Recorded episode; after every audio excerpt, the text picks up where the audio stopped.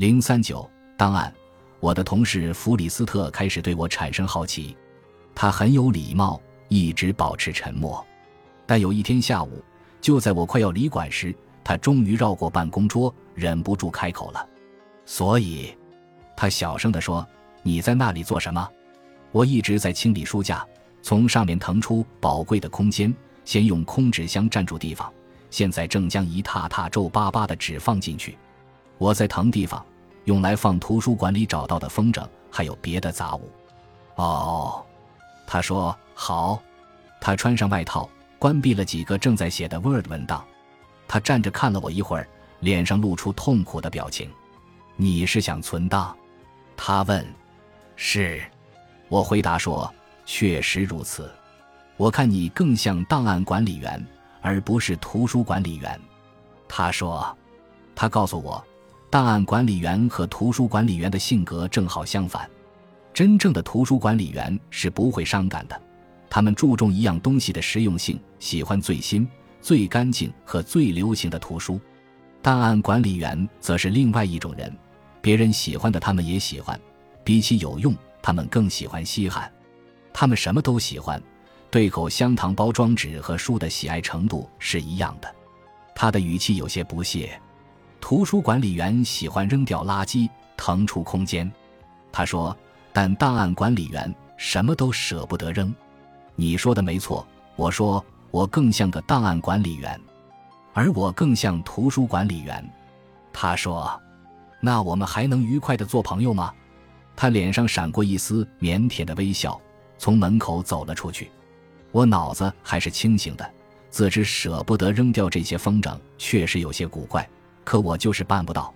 别人花心思写下的信却被当成垃圾扔掉，这似乎太粗暴了。我犹豫的是，万一这些信将来会变成对某个人很重要的东西呢？我的专业是历史与文学，我曾为报社写副文，我花了很多功夫。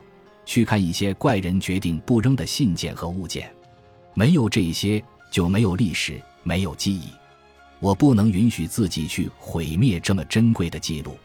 偶尔忍不住想扔弃时，我会将这种冲动与我对杰西卡的感情联系在一起，与他的信联系在一起。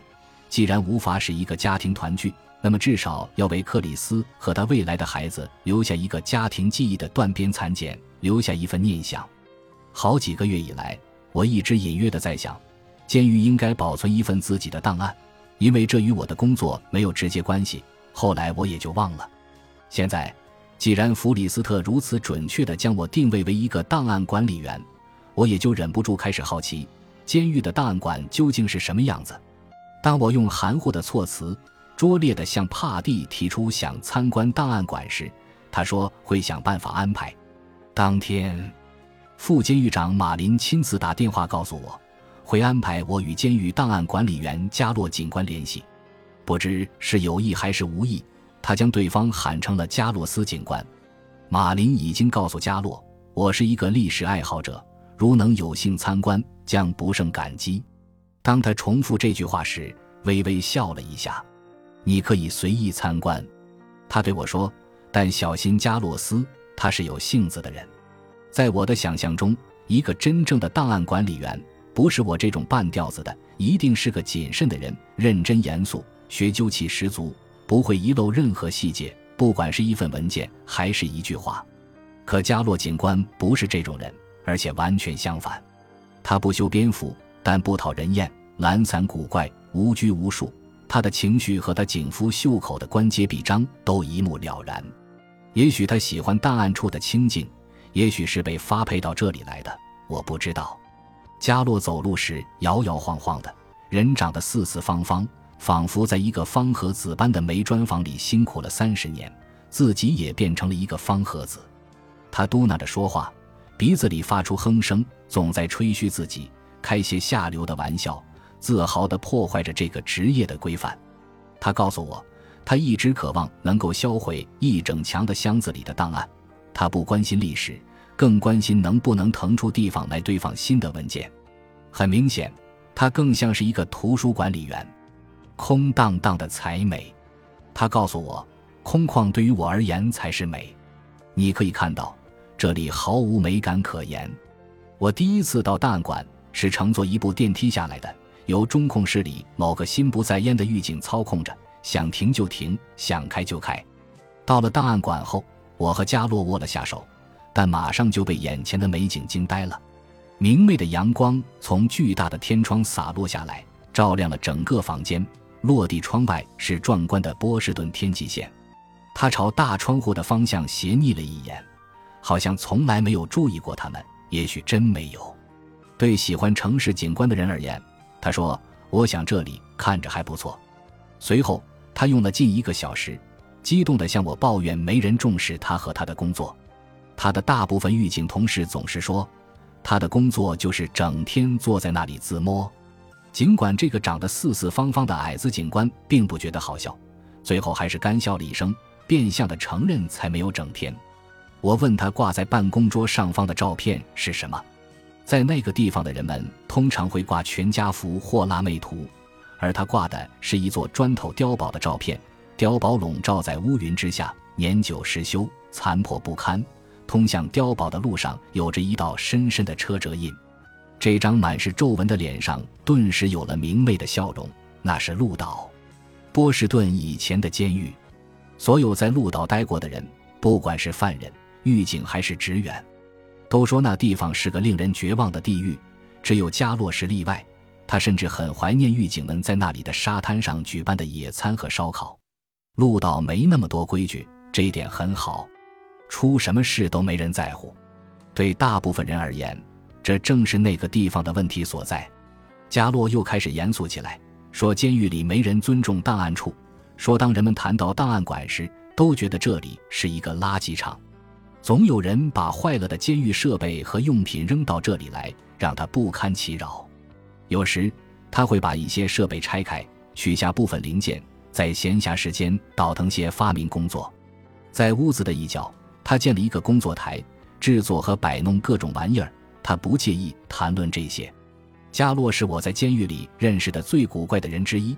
他每天的上班时间是凌晨四点到下午一点，真是个奇怪的上班作息。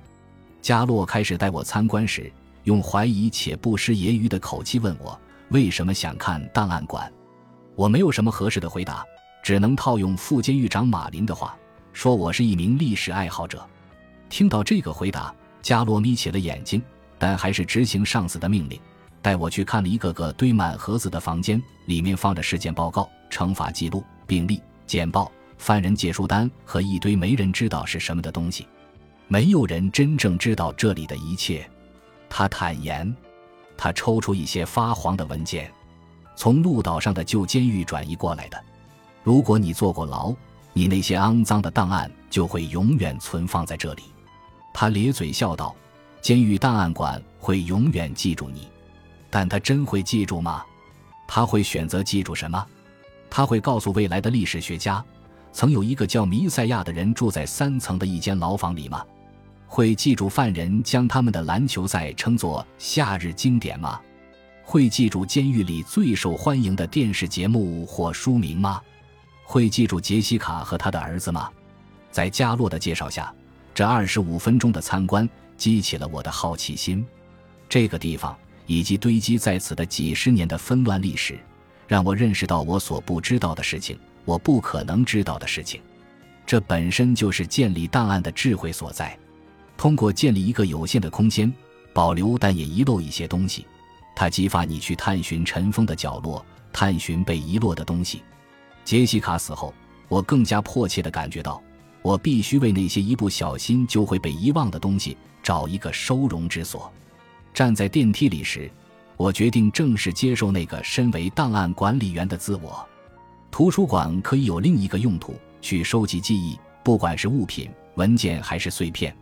出于某种神经质的冲动，我决定开始这项工作。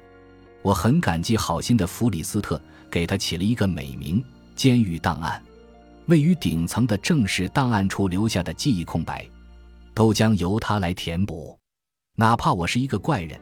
但在这座大楼的档案管理员怪人榜单上，我也只排得上第二。本集播放完毕，感谢您的收听，喜欢请订阅加关注。